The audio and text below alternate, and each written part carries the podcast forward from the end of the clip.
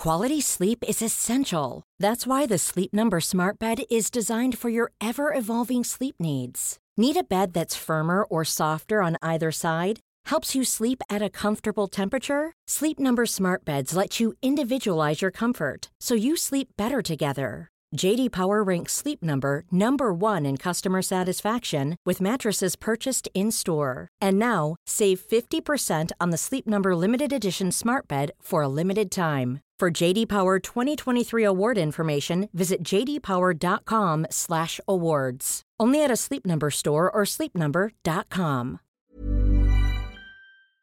Se van acercando las vacaciones y si tienes un bebé en casa, seguro que te preocupa cómo organizar sus comidas durante los viajes, los días de playa o las salidas a la montaña. Una opción cómoda y muy socorrida son los potitos de Nutriben, porque saben cuánto te preocupa dar a tu bebé tarritos nutritivos y con todas las garantías. Los potitos se preparan aquí en España con los mejores ingredientes, como frutas, verduras, carnes o pescados, y solo emplean aceite de oliva virgen extra. Esos ingredientes tal cual se trituran, cocinan y se envasan al vacío para su correcta conservación. Y ya sabes que igual de importantes son los ingredientes que lleva un alimento como los que no lleva. Los potitos de Nutriben son tarritos que no contienen sal, azúcares añadidos, almidón, colorantes, conservantes, gluten o aceite de palma. Recuerda que los únicos potitos son de Nutriben. Gracias a Nutriben y a su marca Potitos por apoyar los buenos contenidos en este podcast.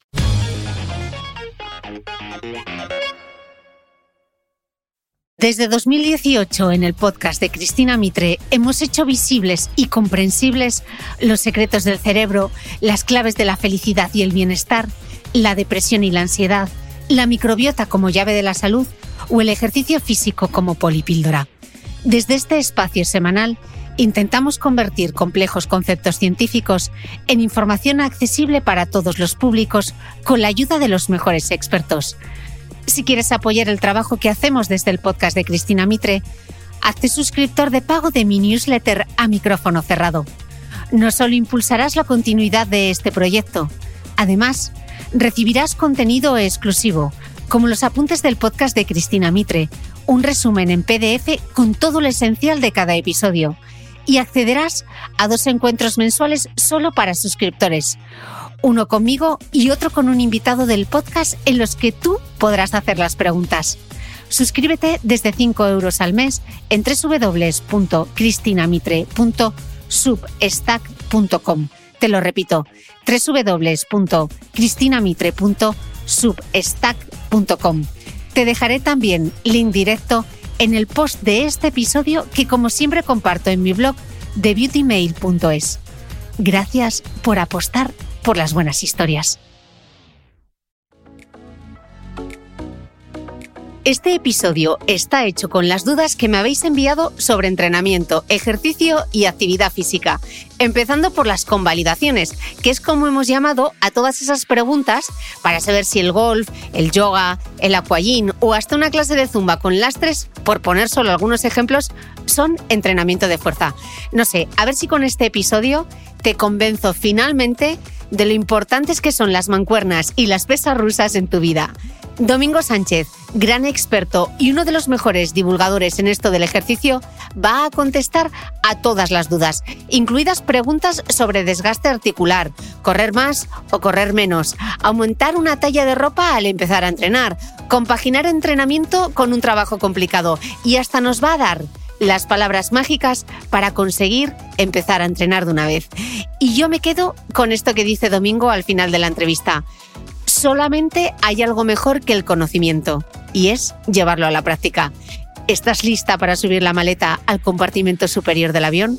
Allá vamos.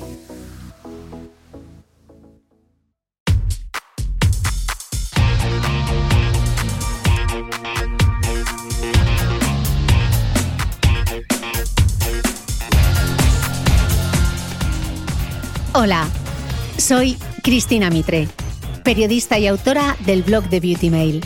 Bienvenido a este nuevo episodio de mi podcast, un espacio semanal en el que entrevisto a grandes expertos de la salud y el bienestar para que aprendamos juntos a vivir mejor.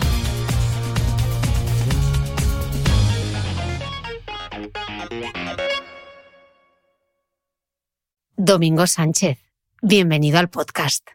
Muchas gracias a ti, Chris, por invitarme de nuevo. Ya volvemos a ser reincidentes y espero que haya muchas más.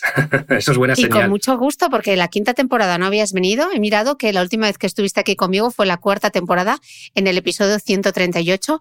Y bueno, no sé si sabes, Domingo, que por tu culpa, el 90% de las escuchantes de este podcast ahora suben las escaleras de dos en dos, porque siempre dicen, sí, como dice Domingo, las escaleras hay que subirlas de dos en dos, porque como tú nos explicaste en ese podcast, al hacerlo necesitamos ampliar la zancada y flexionar la cadera y ahí toma protagonismo el glúteo mayor. Hoy vamos a hablar mucho de glúteos, seguro, porque vamos a responder a todas esas dudas, por fin, todas esas dudas que tenemos eh, con el ejercicio, sobre todo con el entrenamiento de fuerza, que ya sabes que yo hago mucho proselitismo del entrenamiento de fuerza y he pedido a las escuchantes del podcast, porque el 90% eh, de las escuchantes son mujeres, he pedido sus dudas. Así que todo lo que te voy a preguntar hoy son dudas que nos han enviado las escuchantes del podcast de Cristina Mitre y las he repartido como en distintos temas porque se repetían. Así que espero que hayas hecho fuerza, que estés listo, porque arranco con la primera pregunta. Venga, adelante, preparados. El primer bloque lo he llamado las convalidaciones, porque mira, una escuchante del podcast nos dice, si hago zumba con lastres en manos y piernas de uno o dos kilos, ¿se puede considerar trabajo de fuerza? Tengo 42 años, practico zumba unas 3-4 veces a la semana y las pesas me aburren, escrito en mayúscula, soberanamente. ¿Esto valdría o tengo que levantar hierros sí o sí? Sé que nada es obligatorio, pero quiero saber si convalida. Sí, sí, a ver, yo te voy a dar mi opinión con mi experiencia y mi punto de vista y lógicamente con esta visión mucho más contemporánea que tenemos hoy en día, ¿no? Eh, eh, esto es un clásico, lo de poner lastres en las muñecas y los tobillos eh, es un clásico de años, de hace décadas, pero que todavía se, suelen ver en las tiendas de, artículos deportivos, ¿no? Lastres para entrenar. Y no, no es muy buena idea, no es muy buena idea, y menos combinarlo con otras actividades como puede ser el baile, el running o cualquier actividad donde nos movamos. ¿Por qué? Porque realmente eh, lo que hacemos es eh, poner, un, poner, una carga adicional justo en la parte más distal, eh, generando unas, unas situaciones que si bien consiguen aplicar más intensidad y más carga, no es en la forma adecuada. Lo único que vamos a hacer es sobrecargar a ciertas estructuras, ciertas articulaciones, provocar un impacto mayor. Es como si nuestro peso caminásemos o corriésemos o hacíamos zumba, eh, en este caso, con 5 o 6 kilos de más, que es lo que llevamos las articulaciones, pero encima en la situación más distal posible, con lo cual eso puede provocar sobreestiramientos, tracciones que no van en la línea adecuada y al fin y al cabo provocar sobrecarga. Además, necesitamos trabajar los grandes grupos musculares y esos grandes grupos musculares necesitan una intensidad algo mayor. El glúteo es el músculo más fuerte que tenemos en nuestro cuerpo y porque le pongamos un lastre de un kilo en el tobillo, el glúteo ni se entera, ni se entera. Entonces, para mí en esa balanza de riesgo-beneficio, esas opciones de caminar, correr o hacer zumba, en este caso con lastre, la descartaría totalmente. No es bueno mezclarlo. Haz tu clase de zumba, muévete cardiovascularmente y luego hacemos el entrenamiento de fuerza y entiendo que eso de levantar hierros no es muy motivante, pero hay muchas formas de entrenar la fuerza, con medios elásticos, en suspensión, con trabajos un poquito más dinámicos. Hoy en día tenemos otras alternativas, lógicamente, mucho más atractivas que el contar repeticiones que entiendo y sé que es aburrido, monótono y poco motivante. Y quizás no es el objetivo de, de este grupo de población de chicas que no quieren hipertrofia y masa muscular, sino lo que quieren es mejorar el tono muscular y tener una buena transferencia, una mejor salud. Mm. Eh, Domingo, has mencionado la palabra clave, transferencia. Cuando habláis de transferencia, ¿a qué os referís los expertos en ejercicio? Pues eh, la, transferencia se refiere a reflejar en nuestro entrenamiento de fuerza, en este caso, patrones de movimientos que después tengan un, se aproximen al patrón de comportamiento de nuestro deporte. Si, por ejemplo, yo soy una chica que corre, que hace running, pues lógicamente, más que hacer prensa en máquina, metido en una situación bipodal y encerrado en una máquina que no se parece nada a lo que luego voy a hacer, me interesaría más, por ejemplo, hacer sentadillas unipodales, zancadas, apoyos alternos, eh, bajar escalones, subir escalones, todo eso es trabajo de fuerza, de aplicar un estímulo al músculo que se acerca al patrón de movimiento que yo voy a hacer. Por lo tanto, si yo hago sentadillas unipodales, eh, utilizando, por ejemplo, un cajón de apoyo, utilizando medios en suspensión con un agarre, perdón, con un apoyo, eso me va a proporcionar que mi carrera se vea beneficiada. Sin embargo, si yo hago prensa con dos piernas, apoyando la espalda, mm, poca poca relación va a tener con mejorar luego en el running, porque cuando el pie toma contacto con el suelo todo cambia. Hay unos músculos estabilizadores, hay una serie de, de función muscular que no se refleja en, mm. metido en una máquina. Entonces yo siempre digo, hacer entrenamiento funcional, que es entrenar la función por encima de la forma. Es decir, no voy a pensar solamente en tener un glúteo fuerte, sino tener un glúteo que cuando yo haga un impacto en la carrera, mi centro de masas no baje, que tener un glúteo que funcione dentro de ese patrón de movimiento. Entonces ahí el entrenamiento, el verdadero entrenamiento funcional es cuando cobra protagonismo e importancia. Por eso yo siempre eh, apoyo a que la gente no se quede en las máquinas, no se quede en lo bipodal, sino que camine hacia progresiones donde trabajemos en situaciones eh, más exigentes a nivel motriz, que también es más motivante y más mm. ameno. Pero no solamente transferencias a otro ejercicio que hagamos, ¿no? Estamos hablando ahora del running, sino transferencias a la vida real, ¿no? Y ya pensando más adelante en el largo plazo, hacer sentadillas ahora para que en el futuro te levantes del sofá sin ayuda, ¿no? Esa también es la clave del entrenamiento de fuerza, ¿no? Darnos movilidad, agilidad cuando vayamos sí cumpliendo años. Sin duda, sin duda, el primer criterio que debemos tener es que el entrenamiento, eh, la actividad deportiva que hagamos sea sostenible para que se beneficie nuestra salud a medio y largo plazo. La esperanza de vida que tenemos hoy en día en nuestro país, en España, eh, que, es, un, gran beneficio, y sobre todo las chicas que tenéis más esperanza de vida que los hombres, están entre los 84 y 85 años. O sea que eh, yo necesito hacer una actividad física que cuando pasemos de los 40 a los 50, a los 60, pueda seguir haciendo esa actividad física y no darlo todo ahora con el running, con el crossfit o con el yoga y después arrepentirme a los 50 porque tengo una protusión discal. Mm, eso no es sostenible. Así que lo primero que debemos pensar en, es en hacer una actividad física que sea sostenible y que mejore nuestro patrón postural, que no lo, lo dañe aún más y que no nos, nos, nos lleve hacia esa situación cifótica que ya tenemos en nuestra vida cotidiana. Un ejemplo muy claro. Si la mayoría de personas que trabajamos muchas horas sentado, que somos prácticamente todos, y tenemos alteraciones como posiciones tifóticas, es decir, que los hombros van hacia adelante, esa situación de chepilla. Eh, tenemos problemas a nivel lumbopélvico, que es el día a día de cada persona, porque estamos muchas horas sentado. ¿Cómo nos vamos a ir a un gimnasio a hacer nuestra actividad física y lo primero que nos vamos a hacer es sentarnos en una máquina o sentarnos en un banco o estar en el suelo sentados? Mm, yo creo que eso no, no es correcto. Mm, o por lo menos en la progresión, ¿no? Tenemos que progresar hacia, bueno, empiezo en el suelo, pero después voy, levantando a terminar trabajar de pie y con carga. Trabajar en contra de la acción de la gravedad es el mayor beneficio que tenemos en nuestra actividad deportiva debemos ser conscientes que las alteraciones a nivel postural, como esa, posición de chepa, viene porque la acción de la gravedad nos supera nuestra fuerza extensora. Por lo tanto, todo lo que sea extendernos hacia arriba, hacer sentadilla, peso muerto, saltar, que va en contra de la acción de la gravedad, es lo más funcional para mejorar nuestro patrón de extensión. Si pensamos, por ejemplo, en los bailarines, que trabajan mucho la cadena extensora, le vemos andar y, da gusto verles ese patrón postural y es porque trabajan mucho toda esa cadena posterior, los extensores, el erector espinal, los glúteos, los isquiosurales, toda esa cadena posterior que va en contra de la acción de la gravedad, sería lo principal y donde deberíamos darle importancia. Por lo tanto, todo lo que sea estar sentado, tumbado en el suelo, no está luchando en contra de la acción de la gravedad. Mm, qué interesante. Mira tú cómo se aplica toda la física. Eh, seguimos con las convalidaciones. Domingo, ¿jugar al golf sirve como algo de ejercicio de fuerza por todos los golpes que le das a la bola? No, no, y además si tengo que elegir entre alguna actividad deportiva, el golf, el golf no sería la prioridad, no sería la, eh, mi primera elección. ¿Por qué?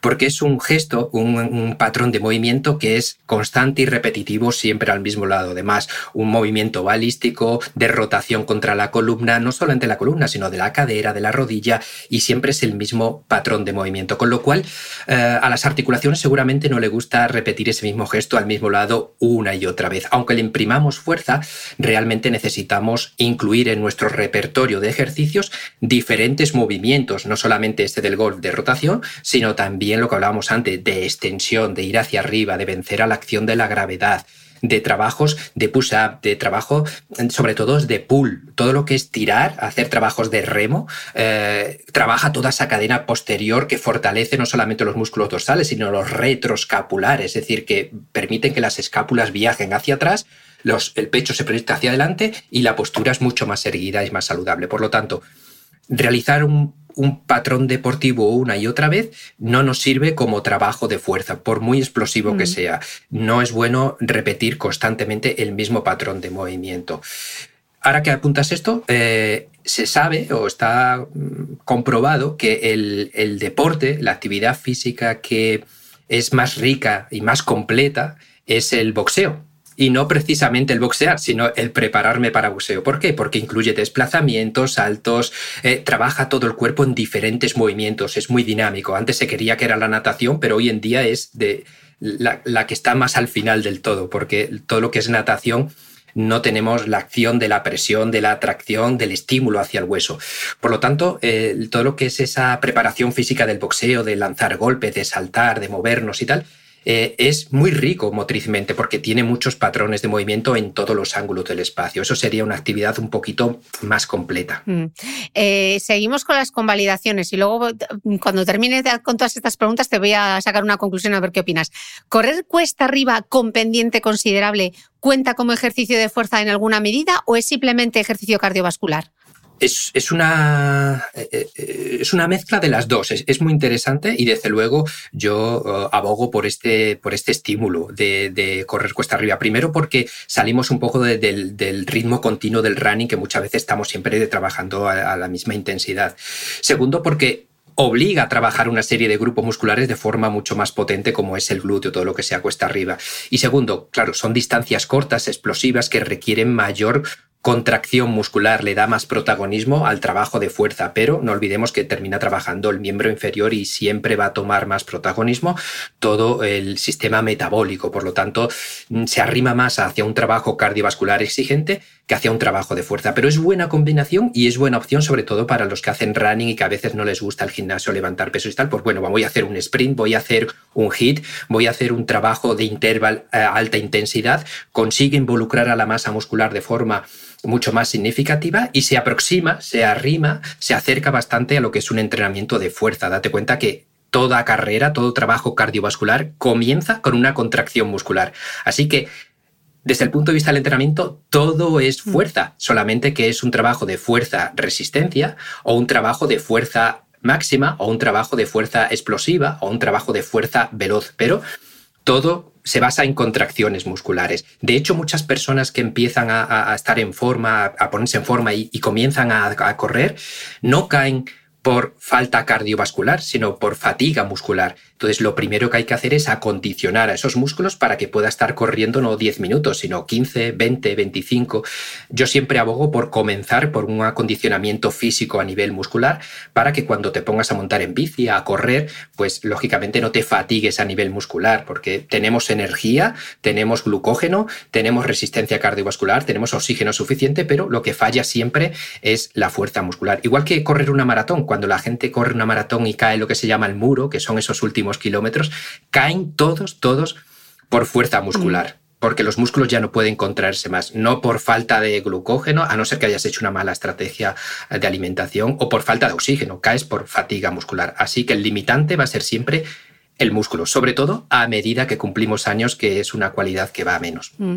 Esta duda es súper habitual, eh, Domingo. Preguntan, ¿el yoga astanga cuenta como ejercicio de fuerza y el Bikram yoga cuánto habría que complementar con fuerza si haces dos sesiones de yoga a la semana? Bueno, hacer dos sesiones de yoga a la semana está muy bien para mejorar la movilidad y, también un poco la estabilidad articular, pero no sirve como estímulo suficiente para conseguir mejoras significativas a nivel de masa muscular, a nivel de estímulo para conseguir esa elevada tasa metabólica que nos aporta el beneficio del músculo y sobre todo para que a largo plazo tengamos ese beneficio de fuerza. Sí que hay un trabajo que notamos de, de fuerza, pero es un trabajo de fuerza de los músculos estabilizadores. Hay mucho trabajo del serrato anterior, de los músculos del core, pero no hay gran trabajo, por ejemplo, de levantar cargas en contra de la acción de la gravedad. No hay sentadillas, no hay peso muerto, que al final la vida cotidiana muchas veces el levantar la bolsa de la compra es más exigente que lo que estamos haciendo en nuestras actividades físicas. Así que si la vida cotidiana te lo va a, te lo va a, proponer, mejor que nos preparemos. Por lo tanto, el yoga es una, es una actividad cuerpo-mente que fue creada hace muchísimos años, es ya de las que yo considero antitequerum, es decir, que parece que lo que se hacía hace miles de años puede ser bueno hoy en día y hoy en día necesita una revisión de todos esos movimientos. Hay acciones, la, filosofía es buena, el trabajo de movilidad, pero hay posiciones de pilates y de yoga que mm, a mí me espinan, ¿no? no me terminan de convencer porque si bien me dan aporte de movilidad y de trabajo de estabilizadores, por otra parte, eh, también aplican un estrés eh, elevado a, ciertas estructuras articulares y eso a medio y largo plazo ni es sostenible ni es deseable. Además, más movilidad no es mejor sino la movilidad óptima. Si yo consigo un rango de movilidad más allá de lo normal, consigo desestabilización articular. Por lo tanto, el hacer solamente yoga o solamente pilates no es una actividad completa. Deberíamos complementarla con un trabajo de fuerza, ya sea con medios elásticos, ya sea con trabajo en suspensión, ya sea con actividades un poquito más dinámicas, pero por sí sola no es una actividad completa ni, ni tampoco eh, saludable en el sentido de ser completa y mejorar a medio y largo plazo para evitar alteraciones. Claro, y aquí es cuando al otro lado se están preguntando, ya Domingo, pero es que yo hago el Pilates con Reformer en máquinas, ¿qué opinas? Mm, ¿Me convalida?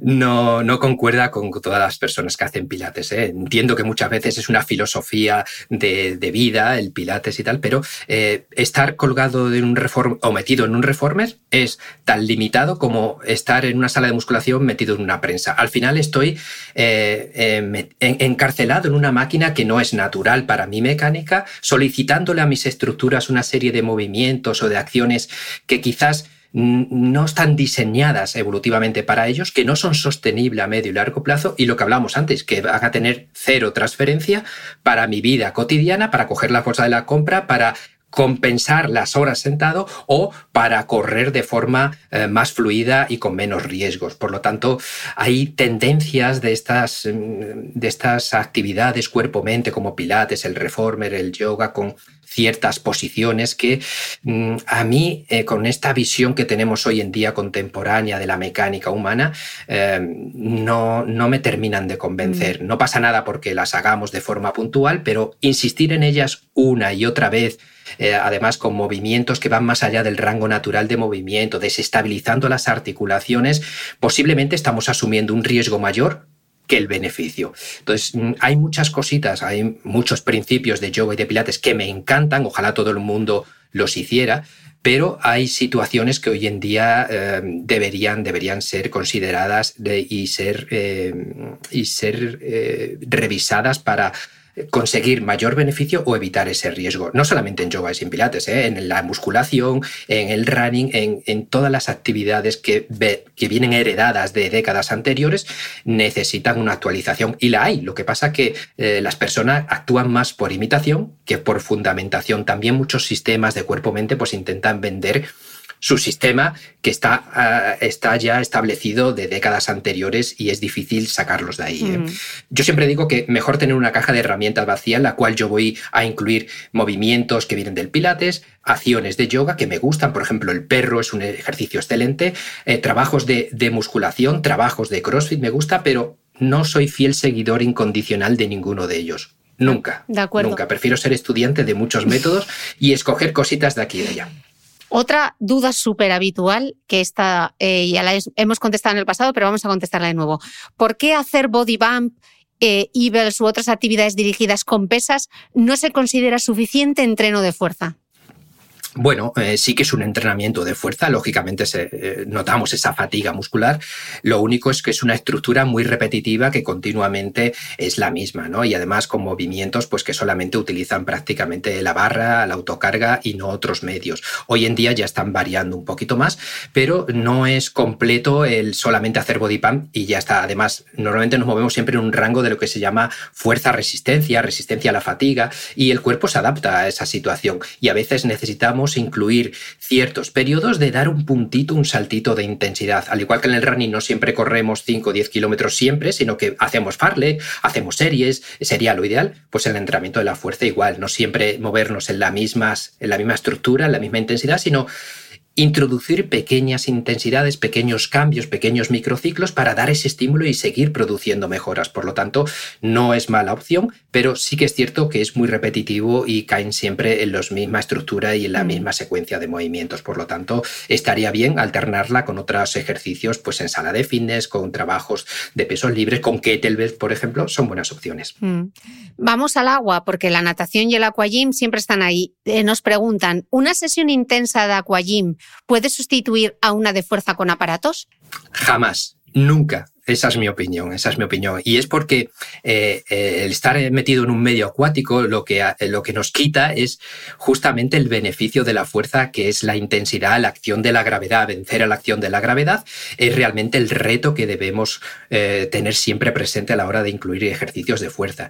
Y estar en un medio acuático lo que hace es disminuir la intensidad de trabajo a nivel muscular es una opción para personas de edad muy avanzada, personas que tienen algún riesgo articular, personas que tienen muchas limitaciones, pero nunca, nunca va a sustituir a un entrenamiento de fuerza. Al contrario, nos quita, eh, nos quita presión sobre las estructuras articulares, sobre el estímulo del hueso y ahora a las personas mayores ya no se les recomienda nada de usted, sino pues muévase, baile, haga rock and roll, mejor bailar y hacer un poquito de impacto que lógicamente meterse en el agua en un medio ingrávido. De hecho, es el problema de los astronautas, ¿no? Que están en un medio ingrávido y pierden masa ósea muy rápida. Y si ves cómo entrenan los astronautas, uh, hacen un entrenamiento muy exigente con máquinas yo-yo, bueno, con otra serie de máquinas, porque claro, no hay gravedad. Pero es un, es un símil que nos puede hacer ver que la natación no es suficiente. Mm. Es un buen ejercicio a nivel cardiovascular, a otros niveles, pero no es un sustituto de la fuerza por mucho aquagym o por mucho mancuernita que me meta debajo del agua. No lo es. Mm.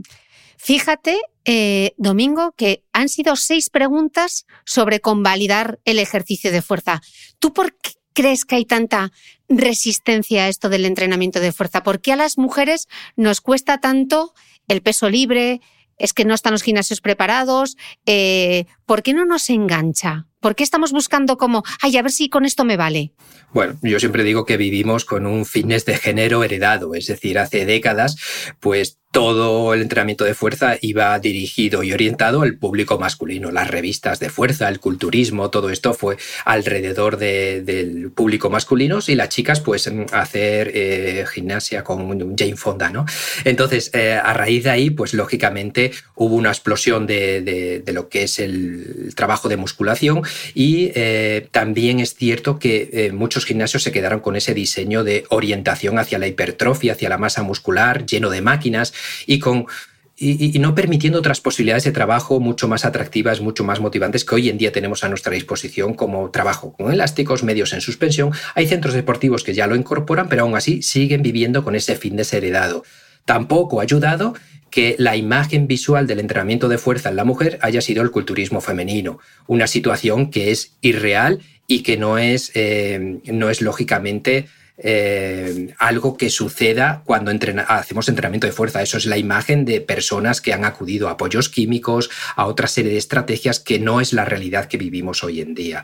Afortunadamente, hay muchas chicas, muchas mujeres que ya contemplan el entrenamiento de la fuerza porque quieren un, cuerpo, quieren una apariencia mucho más atlética. Y el entrenamiento de fuerza no solamente les va a ayudar a una mejor apariencia física, sino a prevenir graves alteraciones como es la osteoporosis, como es eh, el, el tener un patrón postural incorrecto, problemas de espalda, etcétera. Entonces yo creo que a los grandes gimnasios les queda mucho camino por recorrer todavía para abrirse a ese público que ya no quiere hipertrofia, no solamente en chicas, sino también en chicos, ¿eh? que ya muchos chicos pues no quieren ese cuerpo de ciento y ciento de kilos de masa muscular, sino algo más atlético, más acorde a una imagen más contemporánea y desde luego saliendo de las máquinas. Trabajar el peso libre, trabajar con kettlebells, trabajar con otras acciones, eh, desde luego es mucho más atractivo. De hecho, tú vas a CrossFit y eh, hay un gran público femenino haciendo CrossFit porque quizás eh, hay una comunidad, hay algo más motivante, se ha salido de esa musculación y debemos tener presente que además el cuerpo de una mujer, los músculos que tiene una mujer, son exactamente iguales que los del hombre. Lo único que cambia es la morfología a nivel de la estructura de la cadera, de la cintura escapular, a nivel de proporciones, pero la masa muscular tenemos los mismos músculos y de hecho eh, el estímulo debería ser el mismo. ¿Qué es lo que pasa? Que en la mujer el clima hormonal es diferente y las adaptaciones a nivel de hipertrofia, pues lógicamente nunca, nunca van a ser como las que suceden en un chico porque tenemos generalmente mayores niveles de testosterona, una hormona que provoca ese crecimiento muscular, mm. pero no en la mujer. Entonces se ha llegado a pensar que si hago el mismo entrenamiento que un chico, me voy a poner como un chico. Mm, no, no, y eso está más que comprobado hoy en día, ¿no? Tenemos que salir de ahí y, y es más, debemos apostar por el trabajo de intensidad. Eso no quiere decir que hagamos press de banca con 200 kilos, pero si en vez de con la misma carga que estoy moviendo, en vez de hacer 15 repeticiones, eh, puedo añadirle peso y no hacer 20, es decir, no hacer más repeticiones, más volumen, sino más intensidad, mejor, mejor. Todo lo que sea eh, incrementar el estímulo a nivel del hueso y del músculo mm, es positivo. En progresión, como dices tú. Eh, Domingo, vamos a ir a las precauciones especiales, que de esto hemos recibido también varias preguntas. Nos dicen, Después de leer a preparadores físicos y hablar del tema con traumatólogos, me parece más interesante el punto de vista de los preparadores físicos frente a algunas lesiones que el de los médicos, cuya única respuesta para muchas lesiones es dejar de hacer ejercicio para siempre y la única solución, las prótesis. Me pregunto si hay algo para la regeneración o mantenimiento de meniscos y cartílagos articulares con un daño apreciable, sin rotura, pero para que sigan permitiendo la realización de ejercicio de impacto. Bueno, es una pregunta larga, larga. ¿eh? Eh, obviamente el colectivo médico hay de todo. Hay médicos que prefieren que te vayas al sofá y no hagas nada y tomes antiinflamatorios y hay médicos que lo primero que te dice, oye, muévase, vaya a un centro deportivo o haga cualquier actividad física. Al igual que hay entrenadores que tienen muy buena formación y saben orientarte y otros que son auténticos terroristas. Eh, pero resolviendo la, cuestión del desgaste articular, que es algo que sucede porque todos envejecemos y el cartílago se va desgastando, tenemos que tener en cuenta que el cartílago no está ni inervado ni irrigado, es decir, no, no, recibe ni riego sanguíneo ni tampoco tiene terminaciones nerviosas. Por lo tanto, cuando se va desgastando, cuando se va erosionando, no lo percibimos porque no duele. ¿Cuándo duele? Cuando ya llega al hueso y cuando ya entonces es tarde. Por lo tanto, no debemos esperar a que eso suceda.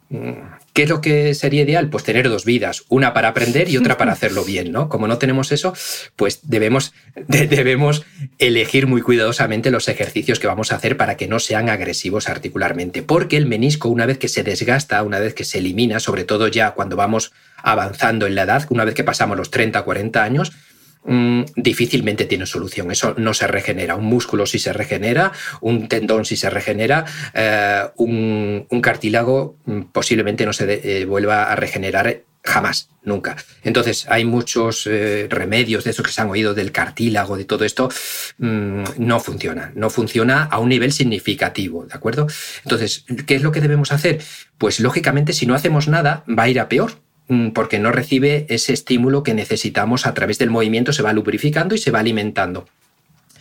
Pero sí que debemos ser muy cuidadosos para elegir esos medios, esos ejercicios, esos sistemas que nos den ese estímulo, ese movimiento, esa lubricación, pero sin impacto mecánico, sin agresión mecánica. ¿Cuáles son esos? Pues, por ejemplo, el running, que parece algo muy saludable. El running es muy saludable cardiovascularmente, pero muy agresivo mecánicamente, porque la mayoría de personas no tenemos las habilidades suficientes. Y luego no debemos eh, dejar de lado que es un medio que tiene impacto y muchas personas terminan corriendo en asfalto muchísimas horas, muchísimos kilómetros. Entonces, más que hacer running un día más a la semana, yo apostaría por mm, quizás quitar un día de running y hacer un día entrenamiento de fuerza, hacer en vez de running, montar en bici a medida que vamos cumpliendo años debemos proteger a las estructuras, evitar el, precio mecánico que estamos pagando con ciertas actividades. Entonces, cuidado con el cartílago porque no hay remedio que eh, restituya el cartílago ya dañado. Hmm. Eh, precisamente hablando de cartílagos, nos preguntan, ¿para proteger los cartílagos es efectiva la ingesta de colágeno? ¿Mejor colágeno tipo 2? ¿Cuándo y cómo? ¿Todos los días? ¿Antes y después del ejercicio? ¿Qué opinas?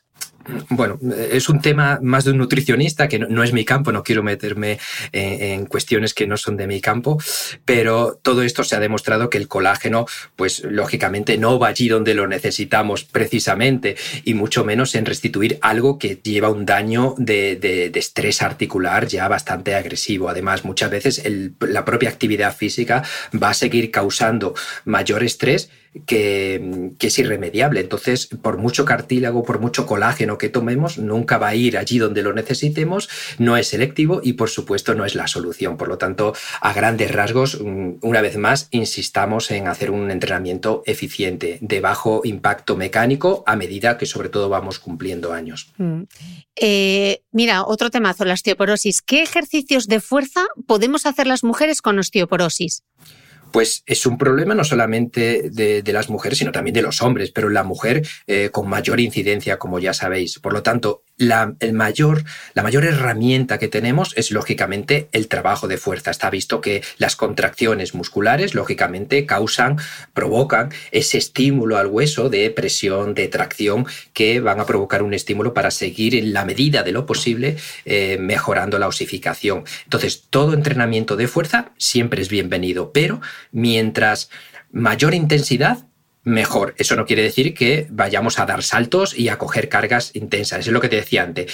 Si, oye, con esta carga, estas mancuernitas o esta kettlebell puedo hacer 12 repeticiones y ya puedo hacer 15, en vez de hacer 20, coge un peso mayor. Yo apuesto por la intensidad y eh, también el impacto, pero el impacto eh, sin agresión mecánica, por ejemplo, todo lo que sea estar de pie en trabajos, lo que hablábamos antes, unipodales, siempre va a provocar un impacto de la acción de la gravedad sobre el hueso mucho más interesante que si hago, por ejemplo, entrenamiento de fuerza tumbado o dentro de una máquina. Así que todo lo que sea de pie, mejor porque el estímulo va directamente al diseño mecánico que tenemos, que hemos evolucionado desde hace 6 millones de años para pasar de la cuadrupedia a estar de pie, por lo tanto no podemos ir hacia atrás y volver a estar en cuadrupedia, sino ponte de pie. De hecho, vemos el primer año de vida de un niño y qué es lo que hace, pasar de arrastrarse en el suelo, a gatear, a ponerse en, en bipedestación, a disociar cinturas y a estimularse ese crecimiento, eh, ese estímulo, debemos reflejar nuestro entrenamiento. Bueno, puedo empezar sentado, tumbado, pero a partir de ahí, en el momento que voy mejorando, ponte en pie y coge peso y sin, incluso lucha en contra de la acción de la gravedad. Ese es el mejor estímulo para el hueso. Genial. Hey, it's Ryan Reynolds and I'm here with Keith, co-star of my upcoming film If, only in theaters May 17th. Do you want to tell people the big news?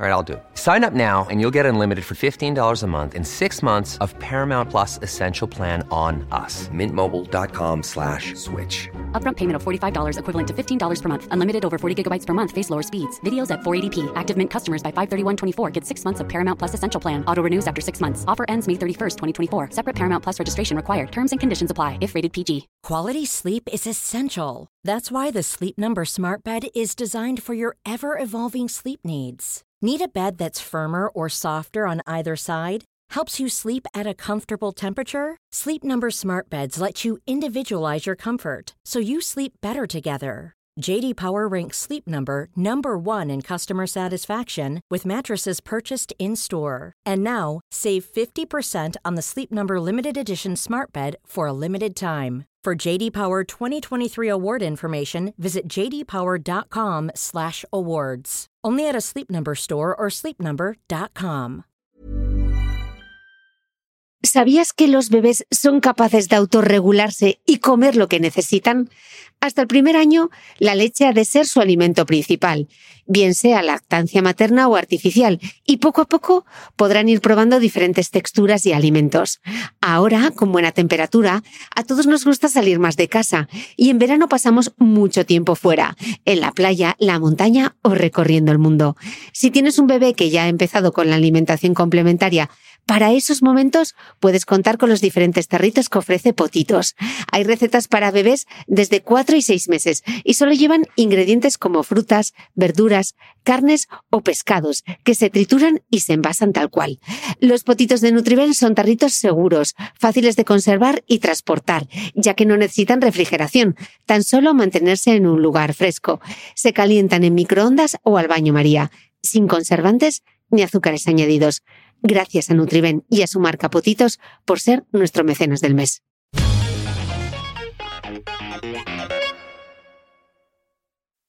Domingo, nos preguntan, ¿puedes recomendarnos cómo sería un entrenamiento de fuerza para mujeres embarazadas y como en Carrefour 2x1 y para el posparto? Ojalá tuviera la, solución a, ese tema. Depende, depende de cada persona y de cada situación. Muchas, muchas chicas cuando se quedan embarazadas les da por, ay, estoy embarazada, voy a hacer actividad física. Es el peor momento para empezar a hacer actividad física. Eh, lo que sí es cierto es que es bueno moverse. ¿Qué es lo que pasa? Que a medida que vamos pasando los trimestres, eh, las limitaciones van a ser mayores. Entonces es un periodo de ir a menos, no de ir a más. Pero el entrenamiento de fuerza debería estar sobre todo eh, en los primeros meses, que es cuando eh, puedo eh, hacer de todo, no tengo limitaciones anatómicas, siempre un entrenamiento de fuerza sin grandes riesgos, sin grandes impactos, pero sobre todo con un objetivo de acondicionar sobre todo esa cadena posterior, que es la que va a soportar el, el cambio a nivel del centro de masas, porque eh, ese niño, bueno, ese feto va a crecer dentro y va a desplazar el centro de masas hacia adelante y todas las embarazadas sufren de dolor de espalda, todas. Y claro, es que tengo una mochila delante que me está llevando hacia adelante y muchas veces no tenemos acondicionada a, esa, a ese erector espinal. Por lo tanto, yo aconsejaría trabajo de core, sobre todo trabajo de lo que la gente llama lumbares, el erector espinal, para acondicionar a esa espalda que después va a soportar el peso no solamente del feto, sino el sobrepeso que muchas, eh, muchas madres van a, tener y a disponer. Por lo tanto, no cecarnos ahora de repente voy a ponerme a correr y a hacer CrossFit, sino mejor a un trabajo de core, a un trabajo sobre todo de, de esa musculatura posterior. Y ya te digo, a medida que pasemos el segundo y empecemos en el tercer trimestre, prácticamente ya es que por el volumen es difícil eh, seguir haciendo algo cada vez más exigente. Es un periodo de ir a mm. menos, así que cuidado. Sí que incidiría sobre todo en el posparto, que es cuando realmente necesitamos un poquito más de acondicionamiento, de trabajo una vez más de esa faja abdominal, de empezar a trabajar el miembro inferior, las piernas y a partir de ahí el miembro superior y progresivamente hacer cuestiones cada vez más intensas. Eso sí que mm. es fundamental en el posparto. Eh, Domingo, teniendo hernia discal y tendinitis, ¿qué ejercicios podrías hacer? Uy, pues esto depende también de cada persona, no es difícil decirte algo como recomendaciones generales. Una hernia discal es cuando eh, el, disco intervertebral ya está dañado y sale hacia atrás ese núcleo pulposo, y irradia una terminación nerviosa. Entonces, todo lo que sea estar en flexión de columna, pues lógicamente no va a acompañar. Yo apostaría por trabajos en los cuales eh, realicemos trabajo de extensión y la espalda esté recta, extendida y estable. ¿Cuáles son eso? Pues habría que verlo detenidamente, pero muchas personas tienen el error de, ay, me duele la espalda o tengo una hernia, me voy al gimnasio, me siento en un banco o me meto en una prensa. Mal, mal, porque si hemos tenido lo que decía antes, si hemos tenido una hernia, es posiblemente por estar muchas horas sentado, que el disco está en acuñamiento y empuja el núcleo pulposo hacia atrás, estar sentado encima en una prensa con peso encima, lo que va a hacer es provocar mayor presión hacia ese disco intervertebral y posiblemente dañarlo mucho más. Por lo tanto, yo apostaría por consultar a alguien que tenga eh, conocimiento en este ámbito de, salud de la espalda, algún profesional con buena titulación, y él seguramente te va a acompañar hacia un trabajo que tenga lo que hablamos antes, transferencia a tu vida cotidiana, que en vez de sentarte con la columna flexionada, te sientes con la columna extendida. ¿Cuál es el mejor ejercicio? La sentadilla, sin duda. Hacer sentadillas, si todo el mundo hiciéramos sentadillas día tras día y se enseñase en el colegio, tendríamos menos problemas de espalda. ¿Cuál es el problema? Que hay muchas personas que pierden habilidades mecánicas para hacer una buena sentadilla o no saben la técnica adecuada. Por eso, siempre de la mano de un buen profesional. Si yo tuviera una alteración como es esta, una alteración que ya es considerable, un problema de espalda, una tendinitis, eh, me pondría en manos de, de un profesional. Muchas veces vamos al fisio cuando ya es tarde pagando un dinero que seguramente está muy bien pagado, pero debemos pensar en prevenir o en reentrenar eso también invirtiendo en nuestra salud, que es lo que tenemos y los que nos va a acompañar hasta el fin de nuestros días con, con nuestra mecánica y nuestro cuerpo. Por lo tanto, tendinitis, pues lógicamente no afectar a la zona que, tiene la tendinitis, algo que no tenga impacto, algo que no tenga carga. Ah, en esos casos, la fisioterapia, lógicamente, también tiene, tiene muchas herramientas que nos pueden ayudar y poco a poco ir retomándolo. Y seguramente la tendinitis ha venido por, eh, por realizar una y otra vez el mismo gesto, pues correr o, lo que hablamos ante golf o jugar al pádel. Son clásicas eh, acciones repetitivas que eh, terminan en, tendinitis. Entonces, lógicamente, debería evitar ese gesto que me ha causado la tendinitis. Pero muchas veces es emocional, ¿no? Oye, a mí me gusta correr, pues vuelven a correr. Pues eh, lo que os decía antes, oye, pues en vez de correr cuatro días, pues mira, corro dos, otro día hago entrenamiento de fuerza y otro montón bici. Y así por lo menos no vamos sobrecargando a esa, a esa terminación muscular que termina en esa tendinitis. No me veis, pero yo estoy asintiendo así con la cabeza porque yo he tenido una tendinitis en el isquiotibial que me ha tenido, me ha vuelto loca, pero por fin estoy viendo la luz al final del túnel. Em, Domingo, ¿qué precauciones hay que tener al hacer el ejercicio de fuerza o cardio respecto al suelo pélvico? ¿Es tan importante cuidar esta zona del cuerpo? Antes era un gran desconocido y ahora se ven muchísimos ejercicios de apneas y cosas así para el suelo pélvico. ¿Qué opinas? Bueno, el tema del suelo pélvico, lógicamente, es una alteración que existe, sobre todo en la mujer, pero también se ha metido mucho miedo, mucho miedo para vender otra serie de eh, métodos y sistemas, pues de celos hipopresivos, la musculatura de Kegel, tal. Entonces, bueno, mm, lógicamente, eh, ¿qué es lo que pasa? Que muchas chicas, muchas personas en este caso, eh, han afrontado el entrenamiento de fuerza sin tener un acondicionamiento previo de toda la musculatura del core y sin tener una madurez a nivel de eh, evolución mecánica o a nivel de acondicionamiento de fuerza. Pues muchas chicas, oye, voy a, empezar a entrenar, pues me apunto a CrossFit. Pues lógicamente en CrossFit vas a tener que hacer un push press, vas a tener que hacer una serie de movimientos de alta intensidad que tu core tu, tu, zona de estabilización a nivel central que incluye el suelo pélvico no están preparadas para soportar ese aumento de presión una y otra vez. Y cuando aumentamos la presión intraabdominal, que es una acción natural para, para nosotros, cuando lo hacemos una y otra vez, pues lógicamente esa presión por dónde va a salir, pues por abajo, que es donde tiene el esfínter y va a haber pérdidas de orina, etcétera. Entonces, muchas veces es porque las personas afrontan situaciones que son eh, muy exigentes para su nivel de acondicionamiento mm, físico que tienen en ese momento. Entonces, yo aconsejaría Primero, si vas a, a, ponerte en forma, empieza por trabajar el core y el core ya va a coactivar al suelo pélvico, al diafragma, a toda esa faja abdominal si lo orientamos con una buena orientación del trabajo del core. Y poco a poco irás a por ejercicios más intensos, ya sea el running, ya sea el crossfit, ya sea otras actividades que espero que podamos afrontar. Pero necesitamos, lógicamente, acondicionar a esa musculatura del core, incluido el suelo pélvico y, por ejemplo, el diafragma, que tampoco se tiene en cuenta. Entonces, bueno, sí que hay, pero también hay mucho mito, mucho error y eh, mucha, eh, muchas indicaciones de evitar la, la presión intraabdominal cuando es algo natural y algo que vamos a necesitar si yo quiero progresar. Si yo voy a hacer una sentadilla, voy a necesitar realizar lo que se llama un bracing, que es una coactivación de la faja abdominal con coger aire para conseguir mayor estabilidad. Es algo natural, por lo tanto, no evitemos lo que es natural, sino acondicionémonos para eh, poder afrontar eso. De acuerdo. Eh, nos preguntan, me gustaría preguntar sobre sentir ansiedad y nerviosismo después de la práctica de esfuerzo en el ejercicio. ¿Descartado algún problema de salud? He leído en Internet artículos y a mí me pasa. Soy una persona con temporadas de ansiedad y nervios, pero esperaba que con deporte y ejercicio se rebajaran. Sin embargo, con el Pilates sentía después de las clases cierto nerviosismo. Y ahora que empiezo con el trabajo de fuerza en el gimnasio, después de la primera clase de coger peso, tuve ansiedad. En la segunda sesión que no cogí apenas peso, no tuve ansiedad. ¿Esto qué se puede deber, Domingo? Uy, ojalá lo supiese, porque parece algo puntual más que algo eh, habitual y, general, ¿no? Cada persona tiene una sensaciones diferente, pero quizás eh, sea porque cuando hacemos entrenamiento de fuerza o entrenamiento de alta intensidad, lógicamente nuestro sistema nervioso va a volcar al organismo lo que se llaman las catecolaminas, que es adrenalina y noradrenalina, hormonas que son muy positivas, no es como, eh, no es como son otras hormonas que son más agresivas, pero esa adrenalina y noradrenalina adrenalina despiertan al sistema nervioso y van a provocar además que se vuelque al, organismo una serie de, de enzimas y de hormonas que van a conseguir quemar más grasa pero también va a provocar esa sensación de euforia, de sensación de, venirnos arriba, ¿no? Entonces, en muchas personas les puede pasar que si ya viene con un, nivel de estrés elevado, eh, unir ese nivel de estrés con esa eh, adrenalina y noradrenalina, pueden sentir esa sensación de agobio, de,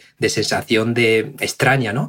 Pero eh, poco a poco, seguramente, en la práctica continua del ejercicio le vas a ir regulando el bajar esas hormonas que son más agresivas como por ejemplo el cortisol, y aumentar esas hormonas positivas que sí que van a aportar beneficios y son naturales, como lo que te decía, la adrenalina, la noradrenalina, pero desde el punto de vista de la alta intensidad. Entonces puede venir por ahí. ¿eh? Mm.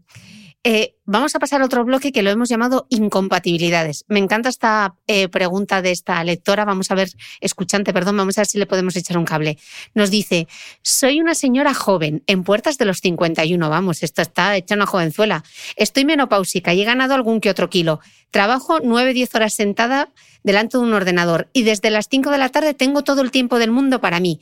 En mi casa todo el mundo hace deporte, tenemos banco, pesas, kettlebell, dominadas, bici estática, será por cosas, pero nada, yo soy incapaz. ¿Cómo me engancho a hacer algo, lo que sea, que me ayude a cuidarme? ¿Tenéis las palabras mágicas que me hagan cambiar el chip? Pues sí, efectivamente, tengo la palabra mágica. y esa palabra mágica se llama se llama programación. Es decir, muchas personas pues sienten el impulso de entrenar y ven ejercicios de aquí y allí, empiezan a hacerlo, pero cuando llevan dos, tres semanas, un mes, ya no saben por dónde ir, si lo que estoy haciendo tiene sentido, si eh, vuelvo a hacer lo mismo, ¿qué hago? Hago ejercicios que he visto a entrenador, a este influencer, pero esto no es para mí, me, me canso, lo hago fatal y así terminan abandonando. Entonces, lo que necesitamos es un programa a medio y largo plazo que sea sostenible, es decir, primero adaptado a nuestras posibilidades, dependiendo de nuestro objetivo, y después que esté programado para que cada mes, cada microciclo de entrenamiento, pues sea un poquito más exigentes y así ir gozando, ir disfrutando de la actividad física y no sufriendo. Que eso de no pain, no gain, eso es para el alto rendimiento, pero no para nosotros. Entonces, yo a, esa persona que quizás quiere eh, tener eh, una proyección a largo plazo, le aconsejaría que consultase con algún entrenador que le sirviese de orientación, de guía. Hay muchas personas que incluso saben entrenar, pero no saben programarse no saben orientar cuándo hago una sentadilla, cuándo un unipodal, qué tipo de ejercicios de core. Entonces, un profesional en este sentido, lógicamente, te va a aportar una programación. Hay una serie de test de valoración que deberían hacerse al principio para ver cuáles son tus posibilidades mecánicas, qué material dispongo y hacer un entrenamiento adaptado a tus posibilidades de material y objetivos. Si vas a entrenar en casa va a ser muy diferente a si entreno en un boss de CrossFit si quiero entrenar para mejorar mi running o quiero entrenar para mejorar mi dolor de espalda. Entonces, cada orientación conlleva una orientación diferente y una programación, pero yo aconsejaría eso, o consultar a un, entrenador o a, algún profesional que ya tenga preestablecidas unas rutas de entrenamiento para que tú las puedas seguir con autonomía y disfrutando de ese ejercicio. Entonces, la palabra mágica es tener una programación. Mm. Eh, Domingo, nos preguntan, ¿cómo se puede mantener una vida activa sin recurrir a los entrenamientos? Porque si entrenas demasiado, te sobrecargas y lesionas. ¿Qué diferencia hay entre ejercicio y actividad? Buena pregunta, buena pregunta y buena consulta, porque entiendo que hay muchas personas que dicen, uy, yo no voy al gimnasio, que eso no es para mí, yo no hago CrossFit, que eso me lesiona. Y a veces con razón, porque ven a gente que se lesiona. Entonces, el CrossFit no es malo o bueno, sino a quién aplico el CrossFit o cómo realizo yo CrossFit. Eh, y lo que sí es cierto es que eh, el, deporte, la actividad física, el entrenamiento de fitness es una actividad física y también lo puede ser subir a una montaña o hacer trabajos de jardinería. Eh, yo muchas veces he sentido más fatiga entrenando, perdón, haciendo trabajos de, jardinería en mi, en mi, casa, levantando piedras y, y, poniendo plantas, que a veces yendo al gimnasio. Entonces, todo lo que sea moverse y ser actividad física es bueno. Oye, si tú caminas, vas al monte todos los días, tienes un perrito y lo paseas dos kilómetros todos los días, ya estás haciendo actividad física. Eso es, eso es beneficioso. Ahora, si quiero hacer algo que lo complemente, algo que incluya trabajo de movilidad, de estabilidad, de fuerza, pues lógicamente eh, sería buena opción pues eh, acudir a una sala de fitness o tener material en tu casa para complementar y tener algo mucho más eh, completo a nivel de mejora y sobre todo a, a medio y largo plazo. Y desde luego, apostar una vez más por ese entrenamiento eficiente, es decir, asumir sus beneficios, pero no los riesgos. Entonces, ¿la sentadilla es lesiva? Si la haces mal, sí. Si la haces bien hecha, es un, es un movimiento estupendo. O sea que no hay ejercicios buenos o malos, sino bien o mal aplicados. ¿Quién lo aplica? Pues un profesional. Entonces, al final es responsabilidad de un buen profesional. Por lo tanto, yo apostaría para estas personas, pues mira, prefiero estar tres, cuatro, cinco meses con un profesional que me oriente, que me aconseje, que me dé autonomía, engancharme, coger ritmo y después ya seguir yo sola, que también es una opción que mucha gente no contempla ¿eh? y las hay. Mm.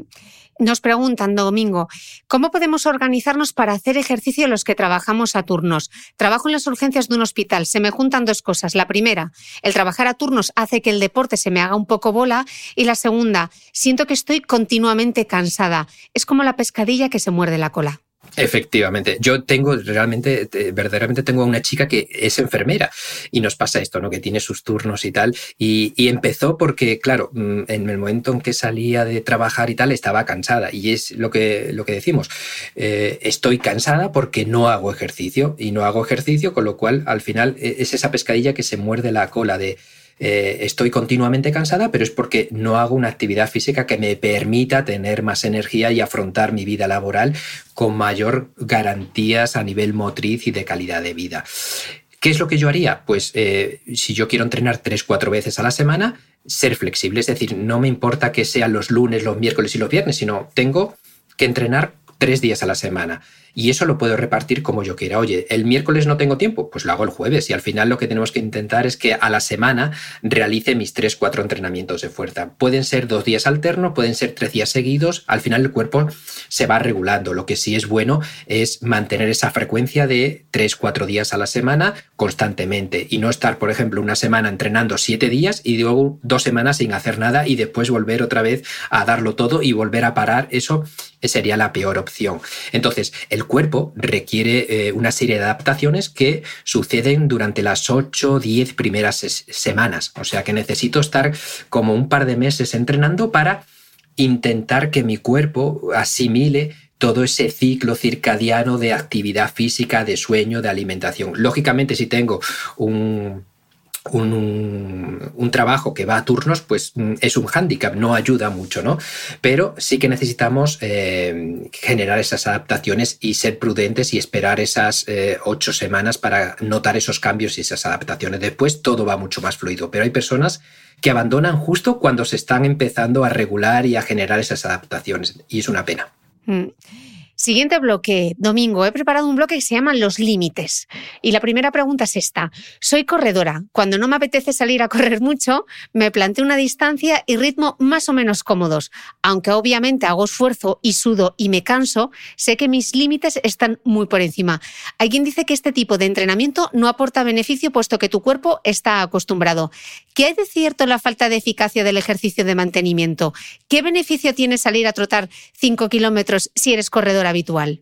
Pues hombre, beneficios sí que lo hay. Ojalá todo el mundo corriera 5 kilómetros todos los días. Eh, yo, vamos, eh, pagaría por ello. Eh, ganaríamos bastante. Pero sí que es cierto que lógicamente el cuerpo se adapta. Se adapta y generas adaptaciones. A ese nivel te vuelve más eficiente y no hay mejoras. ¿Qué es lo que deberíamos hacer? Pues lo que hablábamos antes, generar microciclos de alta intensidad, de cambios de ritmo, de hacer otras actividades que den ese estímulo necesario para generar cambios. Eh, es como si yo siempre como lo mismo todos los días, pues lógicamente puedo tener una falta de nutrientes. Entonces en el entrenamiento pasa lo mismo, ya sea de fuerza, ya sea de movilidad, ya sea de cardiovascular en este caso. Entonces yo aconsejaría, pues oye, en vez de correr 5 kilómetros continuo, pues haz un día menos distancia a un ritmo un poquito más alto, un farlek, por ejemplo, de cambiar, subir, bajar ritmos, hacer un interval training, que es una buena opción que a mí me gusta, que es, por ejemplo, alternar ejercicios de alta intensidad con ejercicios de baja intensidad. Eh, con, trabajos de fuerza, incluso pues eh, multisaltos, eh, trabajos con kettlebells es una buena opción, sobre todo para corredores.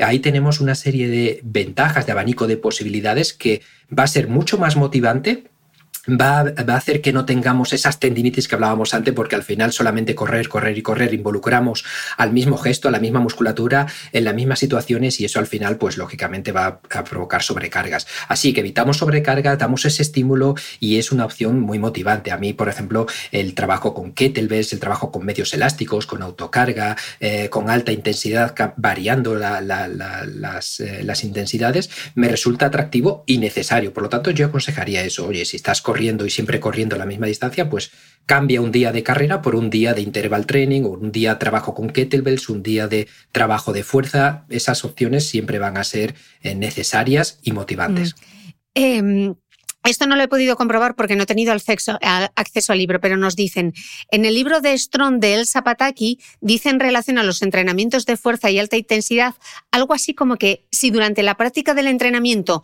no hay sudor, no es efectivo. Si haces entrenamiento de fuerza dos veces a la semana y casi no sudas, ¿quiere decir que no estás haciendo bien las cosas? Bueno, primero que lo diga el Sabataki, no sé con qué autoridad lo puede decir y con qué fundamentación detrás. Eh, lógicamente, lógicamente, el no sudar no es, eh, no es un medio para medir la intensidad y si es efectivo o no. Primero, depende de la temperatura exterior y segundo, las chicas, por ejemplo, tenéis una termorregulación muy diferente. Tardáis más en sudar y sudáis menos. Eso para el, para el trabajo cardiovascular a veces es un poco limitante, pero bueno, el caso es que no podemos medirnos por si estoy sudando o no. Pues mira, me meto en una sauna y ya sudo a chorros y eso no significa que esté haciendo una, una intensidad. Entonces, el romper a sudar o no no es, no es significativo a la hora de evaluar el trabajo de intensidad. Sí que es cierto que debemos mirar, por ejemplo, la frecuencia cardíaca. Oye, si estoy hiperventilando y no puedo hablar porque estoy con ese jadeo, eso es buena señal de que estoy realizando un buen entrenamiento. Entonces yo me guiaría más por por esas sensaciones de eh, se me eleva la frecuencia cardíaca, no podría hablar tranquilamente porque me falta el aire, esas son buenas sensaciones de intensidad. Entonces, hay eh, medidas, hay eh, estrategias, recursos que nos indican eh, de forma mucho más eficiente el si estoy haciendo un buen entrenamiento más que si sudo o no sudo o termino exhausto y tirado en el suelo, que tampoco, tampoco es lo adecuado. Entonces debemos intentar entrenar. Sí, y ojo a ponerse una faja, que de esto tengo un post que hice hace años para él, en el que colaboró eh, Domingo, que eso todavía se vea en los gimnasios a la gente poniéndose fajas para sudar más. Con sudar más no quemas más grasa.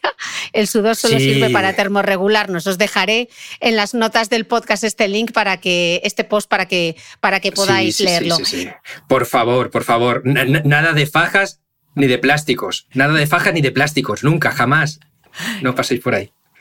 Eh, si en un entrenamiento de fuerza levantas 30 kilos en sentadilla y un día solo puedes levantar 15 kilos por cansancio o lo que sea, ¿se considera fuerza aunque no llegue al peso habitual o se quedaría en resistencia? Bueno, no pasa nada, no pasa nada si un día eh, de repente vas a correr y te sientes fatigado o vas a levantar tu carga y ves que no puedes, porque a veces el sistema nervioso dice que está fatigado o no tenemos las condiciones o tenemos un poco de sobreentrenamiento y ese día mejor que te vayas a casa, descanses, estires y adiós. Ya está, no hace falta entrenar si tú ves que tu cuerpo eh, no funciona.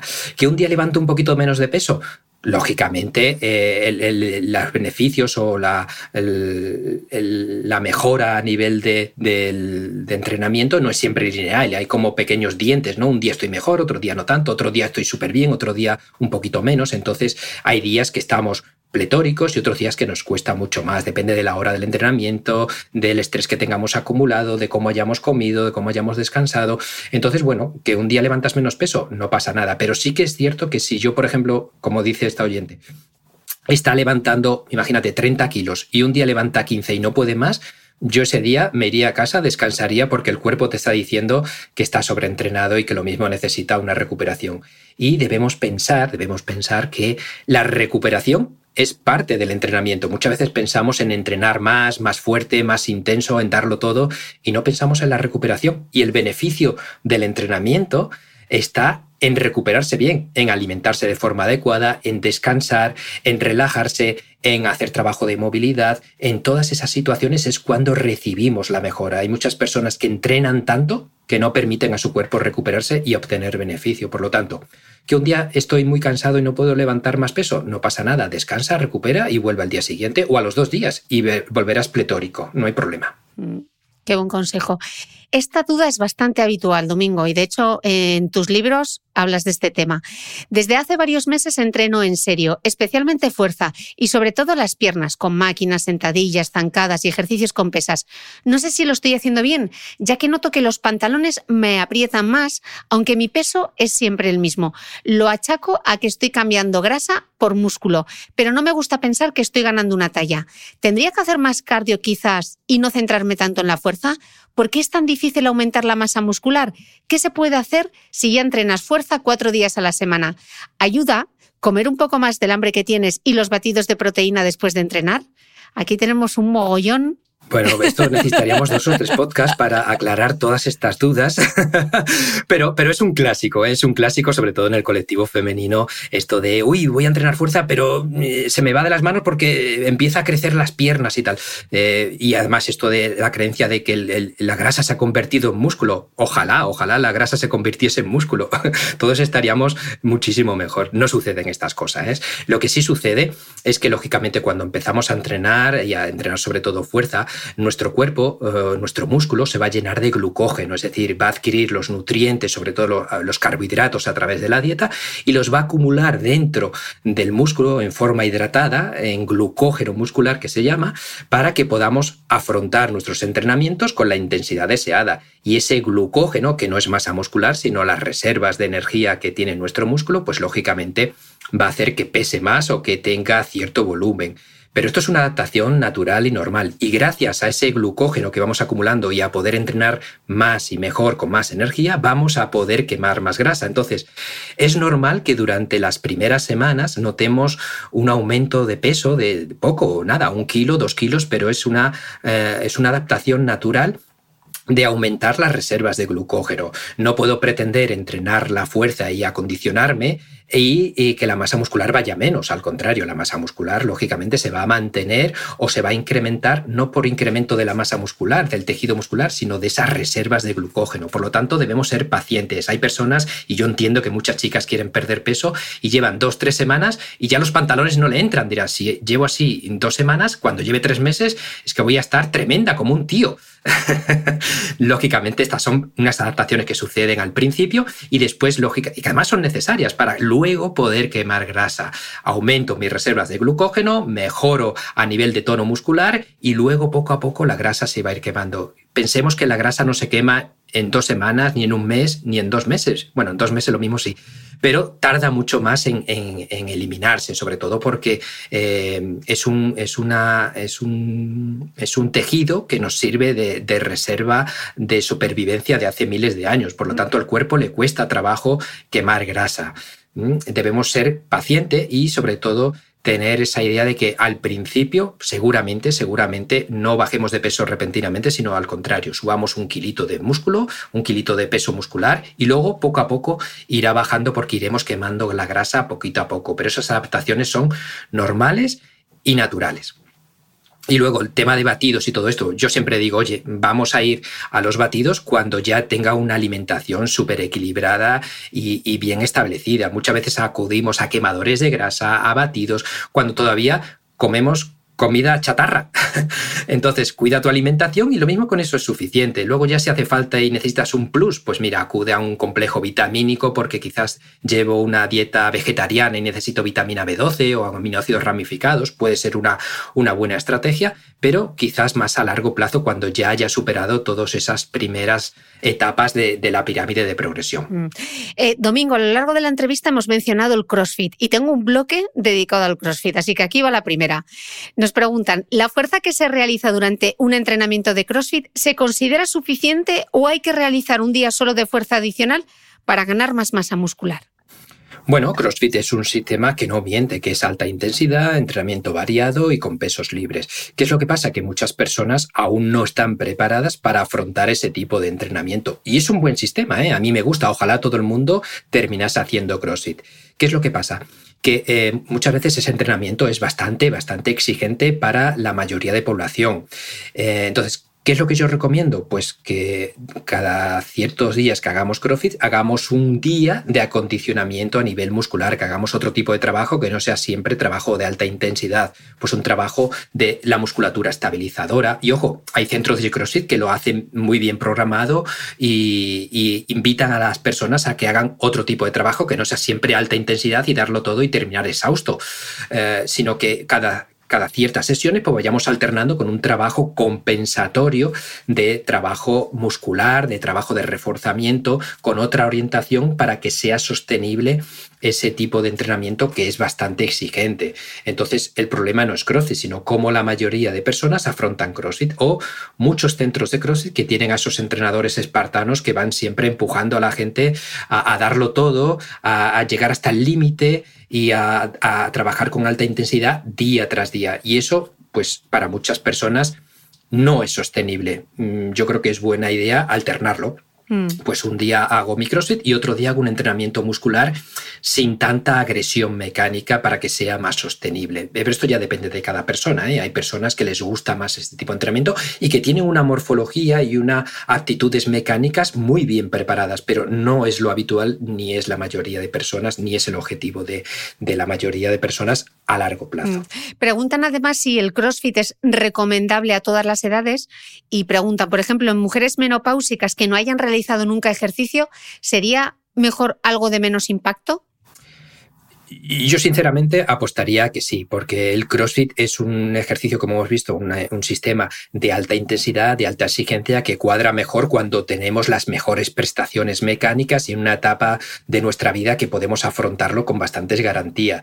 Pero a medida que vamos cumpliendo años, lógicamente tenemos que proteger a las estructuras articulares, incluso, incluso aunque la hagamos con buena técnica, porque el, el estrés articular está ahí. De hecho, vemos a los competidores de alterofilia que cuando llegan a una edad, pues lógicamente están destrozados. Entonces, y tienen buena técnica. Entonces, cuidado con esto porque el beneficio puede ser bueno, pero también el riesgo que estamos asumiendo. Por lo tanto, a medida que vamos cumpliendo años, debemos apostar por entrenamientos, por sistemas que nos den mucho beneficio, pero poco impacto mecánico. A veces solamente miramos el beneficio y, lógicamente, ese entrenamiento de alta intensidad, incluso a nivel emocional de esa comunidad que nos arropa, pues es positivo y yo creo que es un gran factor positivo. Pero, por otra parte, tenemos que mirar ese precio mecánico que estamos pagando. Muchas veces los hombros, las rodillas tienen ese cartílago que veíamos antes que eh, no se restituye. Así que cuidado con esto porque luego nos podemos estar arrepintiendo cuando tengamos 50 años de haberlo dado todo durante 10 años sin ningún límite. Mm. Entonces, mm, cuidado con esto, cuidado con esto. Eh, aunque tengo un podcast entero dedicado a la pérdida de grasa, nos preguntan si el CrossFit es una buena opción para un plan de pérdida de grasa. A grandes rasgos, sí, sí, porque eh, el trabajo de CrossFit, la mayoría de, esa orientación de alta intensidad, lo que provoca es una tasa metabólica elevada. Esa tasa metabólica hace que nuestro cuerpo, incluso en reposo, consuma muchas calorías pero eh, también lo podemos lograr con otro tipo de entrenamiento que no tenga ese impacto mecánico. Por ejemplo, hay muchos eh, ejercicios de CrossFit, como por ejemplo los burpees, que a mí me resultan muy, muy agresivos mecánicamente para la espalda, para las articulaciones, y quizás tengo otro tipo de entrenamiento eh, a nivel de alta intensidad que no es tan agresivo y no necesito ir a ese límite. Entonces, Sí, pero cuidado porque por otra parte podemos estar pagando un precio mecánico. Además, hay personas que quizás tienen un poco de sobrepeso, que tienen 5, 6, 10 kilos de más y el hacer CrossFit le va a suponer una mejora a nivel de la tasa metabólica, pero también a nivel de estrés articular. Por lo tanto, sí, pero con cuidado. Bueno, tú sabes que ahora al otro lado hay gente dando ya palmas con las orejas pensando que no van a hacer más barpees en su vida porque Domingo Sánchez no lo recomienda. Sí, bueno, son de estos ejercicios que, que han existido, hay clásicos eh, y que mm, desde el punto de vista de la visión que tenemos hoy en día, pues tengo alternativas que me van a dar el mismo beneficio, pero menor riesgo. Entonces, no tengo necesidad de, por ejemplo, hacer los burpees. Pero oye, digo los burpees como por ejemplo el saludo al sol de yoga, que tampoco me gusta, o jugar al pádel o correr eh, maratones. O sea que todos eh, tienen ahí su parte de. Su, parte de, de, orientación que hay que cogerlo con cuidado. ¿eh? El, el, criterio está en no abusar de eso. Es decir, si yo hago burpees de vez en cuando, no pasa nada, mi mecánica lo puede hacer. Pero hacer 100 burpees todos los días, mm, yo diría que eso no tiene mucho sentido. Venga, vamos ahora con esta pregunta que me he reservado para que me metas un poco de caña, porque a ver, Domingo, lo típico que se dice de que correr no es bueno para las articulaciones y mucho menos para las mujeres por el desgaste del hueso. ¿Es esto cierto? Es cierto, o, tiene su parte de verdad, es decir, sobre todo, ¿qué pasa? Que en, las chicas, en la mujer, la disposición de la cadera es diferente a la del hombre, es más ancha, con lo cual hay mayor reto estabilizador y hay mayores incidencia de lesión, sobre todo en la rodilla, lo que se llama el síndrome femoropatelar, es decir, que la rótula fricciona sobre la rodilla y al final se va desgastando el cartílago. Y eso es porque las chicas tenéis mayor reto la, en la cadera, la rodilla va hacia el interior y poco a poco, pues pues se van, van sufriendo las estructuras articulares. Entonces, correr está bien, pero también debemos pensar en que tiene un, impacto mecánico, sobre todo en la rodilla y en la mujer. Por lo tanto, lo que decíamos antes, prefiero, en vez de correr un día más, hacer un trabajo eh, diferente al running para que ese running sea sostenible y no sea agresivo. Y por otra parte, hay muchas personas que tienen una buena mecánica y una buena disposición para hacer running, pero no todas tenemos esa, eh, esa, buena disposición. Cada persona tiene una disposición mecánica y una serie de habilidades que quizás no están ideadas para hacer running personas que pesan poquito, eh, el, running va a ser menos agresivo que en personas que pesan ya eh, un poquito más. La mecánica del running es exigente, es decir, parece que correr es fácil, pero es una habilidad que muchas personas no disponen porque no tienen, por ejemplo, dorsiflexión en el tobillo o no tiene, o tienen un glúteo mayor inhibido y eso al final va a caer en un impacto mayor a nivel articular. Entonces, me puedo sentir bien cardiovascularmente, pero lógicamente estoy acumulando, estoy pagando un precio mecánico en cada sesión de running que hago. Y eso a largo plazo puede que tengamos alteraciones, muchos casos, en muchos casos, eh, irreparables. Mm. Así que mm, cuidado con estas cuestiones también de correr y solamente correr. Bueno, yo corro y hago fuerza y ahora además voy a la Disco Light a hacer spinning, con lo cual yo creo que me lo convalidas. Yo creo que sí, que tú estás ahí en una línea que ojalá, ojalá todas las chicas eh, siguieran y te tomasen como ejemplo, porque eh, tú has seguido esa evolución ¿no? de, oye, el running me gusta, disfruto con él, pero también soy consecuente con que quiero correr, no solamente ahora, sino dentro de 10 años y dentro de 20, seguir haciendo mis carreras con, con salud, ¿no? Entonces hay que compensarlo con otra serie. Los profesionales lo hacen, entonces los amateurs también deberíamos hacerlo. Hay profesionales que hacen su, entre, su preparación física, su periodo preparatorio, eh, pero los amateurs solamente hacen tres cosas, correr, correr y correr. Bueno, Domingo, hemos terminado con todas las preguntas que tenía preparadas del episodio. Qué menudo cuestionario te he hecho, vamos, ni una defensa de tesis doctoral. Eh, pero atentos porque en la newsletter a micrófono cerrado tenemos contenido extra con más dudas resueltas sobre running, así que no os lo perdáis. Y para despedir el episodio, sí que me gustaría, Domingo, que nos hicieses una conclusión así a modo de cierre. ¿Qué mensaje darías? Sí, a ver, yo intenta, intento siempre transmitir, ya sea en mis redes, en mis aplicaciones, intento, lógicamente, transmitir esa fundamentación que he tenido a lo largo de mis años de experiencia, mis años de formación, ya sea en la carrera, ya sea en mis, en mis etapas como formador, eh, intentar transmitir sobre todo a este eh, a esta población que es una población fitness, que no persigue alto rendimiento, sino estar saludable hoy, mañana y a, medio y largo plazo. Por lo tanto, yo aconsejo siempre eh, cuatro cositas. Una, que tengamos una orientación que sea sostenible, que elijamos una actividad que la podamos realizar hoy, pero que también pensemos en la que, la podemos seguir realizando a medida que vamos cumpliendo años, no darlo todo ahora y después ya no tener eh, esa posibilidad de realizarla.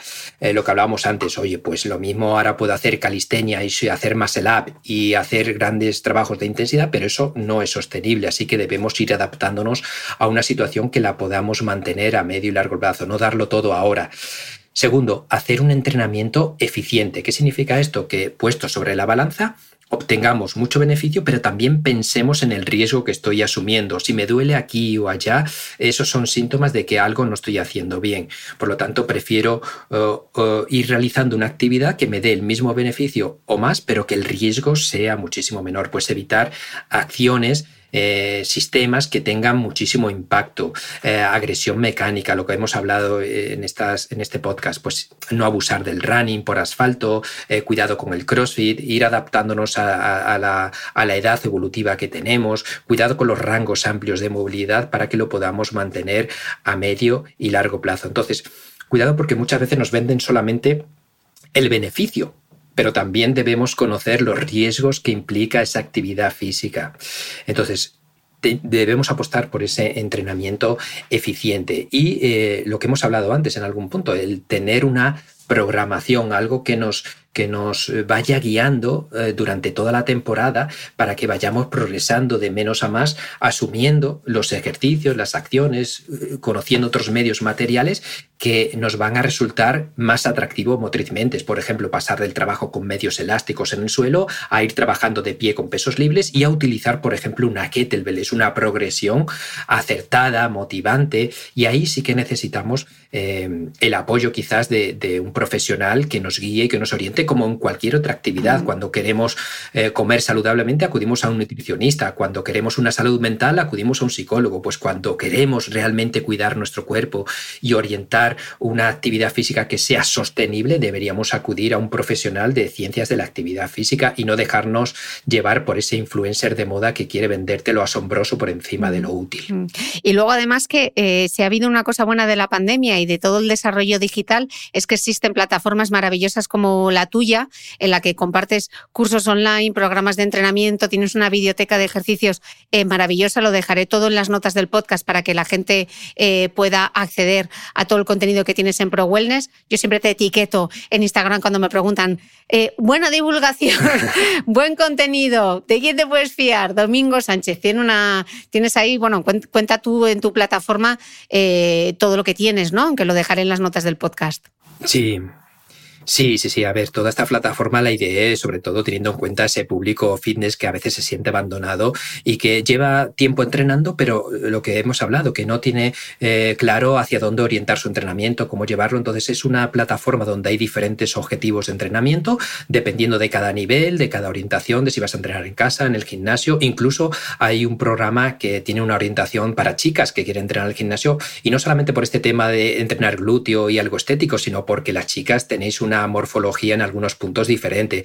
Pues necesitáis más trabajo de glúteo medio para eh, lograr esa estabilidad. Entonces, ahí tengo diseñado unos programas de entrenamiento que puedes ir seleccionando y te va a servir de guía, de ayuda, con vídeos, con, con con progresiones de menos a más, todo lo que hemos eh, hablado, y, luego también tengo una formación por si quieres saber más de cómo entrenar el glúteo, de cómo utilizar los medios elásticos, además con un lenguaje orientado a este público general para que lo entienda y sobre todo que lo lleve a la práctica. Yo siempre digo que solamente hay algo mejor que el conocimiento y es llevarlo a la práctica. De nada sirve que yo te hable de todo esto y esto si no te doy al final recursos y estrategias en forma de movimiento para que lo lleves a cabo. Así que ese es el objetivo, que la gente lo lleve a la práctica y lo incluya en sus hábitos de entrenamiento. Sí, sí. Así que ya ves que hay opciones hay y hay muchísimas. Cuando yo digo ponte en manos de un profesional, la gente se escandaliza un poco como si fuese como el, grande, el gran lujo, ¿no? Y al final es una inversión en salud.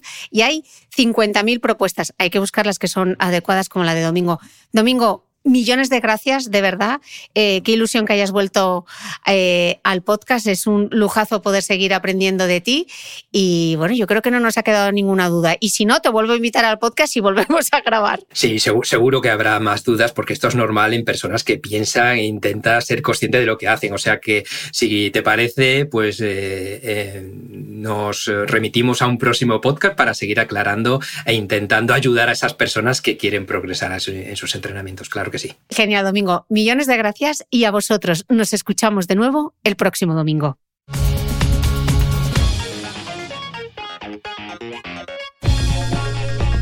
No olvides que todas las notas de este capítulo están en mi blog de beautymail.es. Además, si no quieres perderte ninguna entrevista, suscríbete a el podcast de Cristina Mitre en tu reproductor de podcast habitual. Y un último favor si me escuchas en Apple Podcast o en Spotify, regálame una reseña, porque así ayudas a que este podcast siga creciendo. Muchas gracias y nos escuchamos de nuevo el próximo domingo.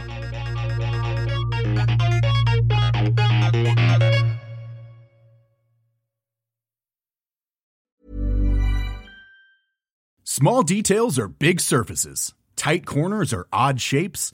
Flat, rounded, textured or tall.